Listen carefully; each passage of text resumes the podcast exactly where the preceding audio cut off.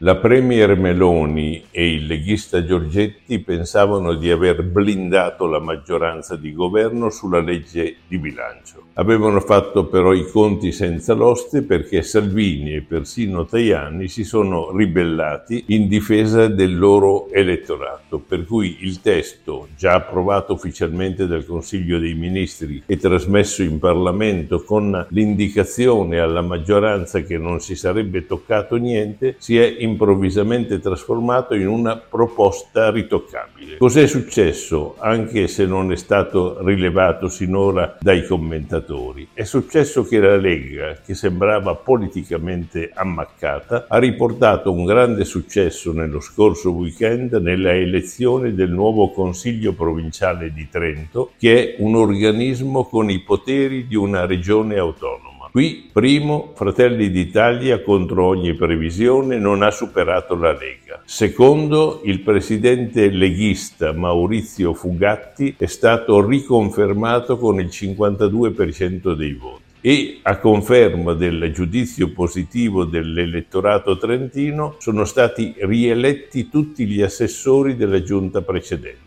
Ecco perché Salvini ha alzato la cresta e dopo tante batoste elettorali si è fatto vivo. Ricominciano i giochi.